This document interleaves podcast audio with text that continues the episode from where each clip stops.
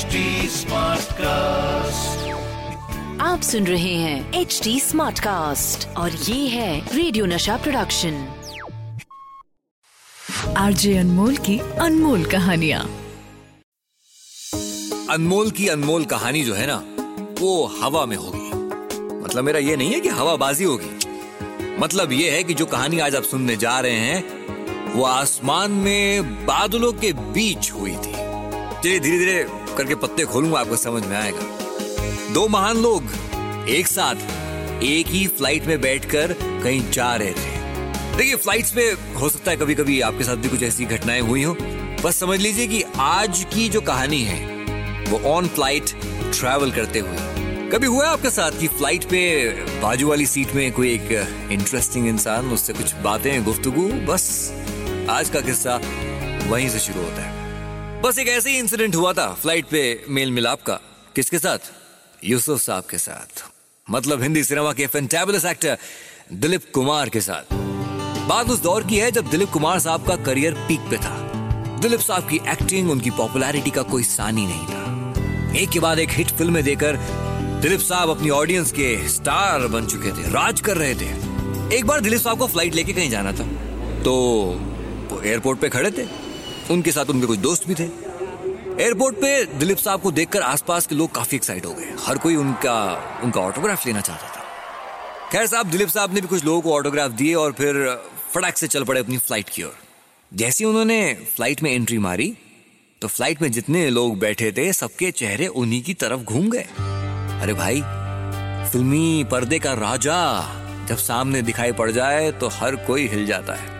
I don't know मैं और आप आज के डेट में कितना समझ पाए हैं बिकॉज़ हम इतना देखते हैं शाहरुख खान सलमान खान को। उस जमाने में दिलीप कुमार को आमने सामने देख लेना ये बहुत बड़ी बात थी। फ़्लाइट में बैठा हर इंसान हर शख्स सिर्फ़ सिर्फ़ दिलीप कुमार को देख रहा था उन्हीं की बातें कर रहा था। अरे ये तो दिलीप कुमार है। दिलीप साहब मुस्कुराते हुए सबको एक हेलो कहा इशारे में और अपनी सीट पे जाके बैठ गए।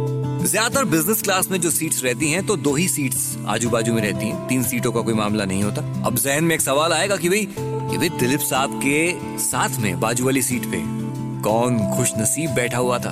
अब हम तो कह रहे हैं भाई खुश नसीब लेकिन बाजू में जो इंसान बैठा था, ना वो दिलीप साहब को देख रहा था, ना उनसे बात कर रहा था। ये जो जनाब बैठे हुए थे साथ में दिलीप साहब के, ये बड़े मस्त अपनी चाय की चुस्कियाँ लिए जा रहे थे तो कभी बाहर खिड़की से बादलों का मज़ा ले रहे थे। न्यूज़पेपर की सुर्खियाँ पढ़ रहे थे, लेकिन दिलीप कुमार की प्रेजेंस को उन्होंने नोटिस तक नहीं किया।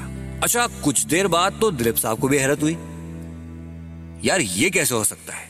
फ़्लाइट में मौजूद हर इंसान उनकी तरफ़ देख रहा है। उनके बारे में खुसफुसाहट होकर बातें हो रही हैं। लेकिन ये जो मेरे बाजू में बैठे हैं जनाब, बात तो बहुत दूर की बात है, यहाँ तो आई कांटेक्ट करने की कोशिश भी नहीं हो रही। ये जनाब तो अपने अखबार में कोई हुए हैं। तो साहब, दिलीप साहब ने एक कोशिश की और इस बार इस शख्स ने नोटिस किया और कहा हाय जनाब क्या आप फ़िल्म देखते हैं? हम्म, बहुत कम। साल भर पहले कोई फ़िल्म देखी थी। दरअसल मैं फ़िल्मों में काम करता हूँ। आई एम एन एक्टर बहुत बढ़िया। चलिए साहब तो इस तरह से कम से कम बातचीत का सिलसिला तो शुरू हुआ। जब दिलीप साहब ने बताया कि वो फ़िल्मों में काम करते हैं एक एक्टर है तो इस शख्स को कुछ फ़र्क नहीं पड़ा।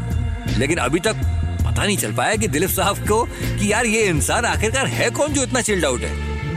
दोनों इधर उधर की बातें करने लगे लेकिन बातचीत में दोनों एक दूसरे का नाम ही नहीं पूछ रहे। नाम ही नहीं बता रहे। तो साहब तो अपनी कुर्सी की पेटियाँ बाँध लीजिए सीट को सीधी कर लीजिए क्योंकि अब ये प्लेन लैंड होने वाला है। प्लेन तो लैंड हो रहा था लेकिन दिलीप साहब के जहन में हवाइयाँ उड़ रही थी कि ये, ये जनाब है कौन? फ़्लाइट लैंड होती है और दिलीप साहब उस शख्स से हाथ मिलाते हुए कहते हैं भाई आपके साथ ट्रैवल करके बहुत अच्छा लगा। By the way my name is Dilip Kumar Dilip साहब ने जब हाथ मिलाया तो हाथ मिलाने के बाद उस शख्स से उसका नाम पूछा।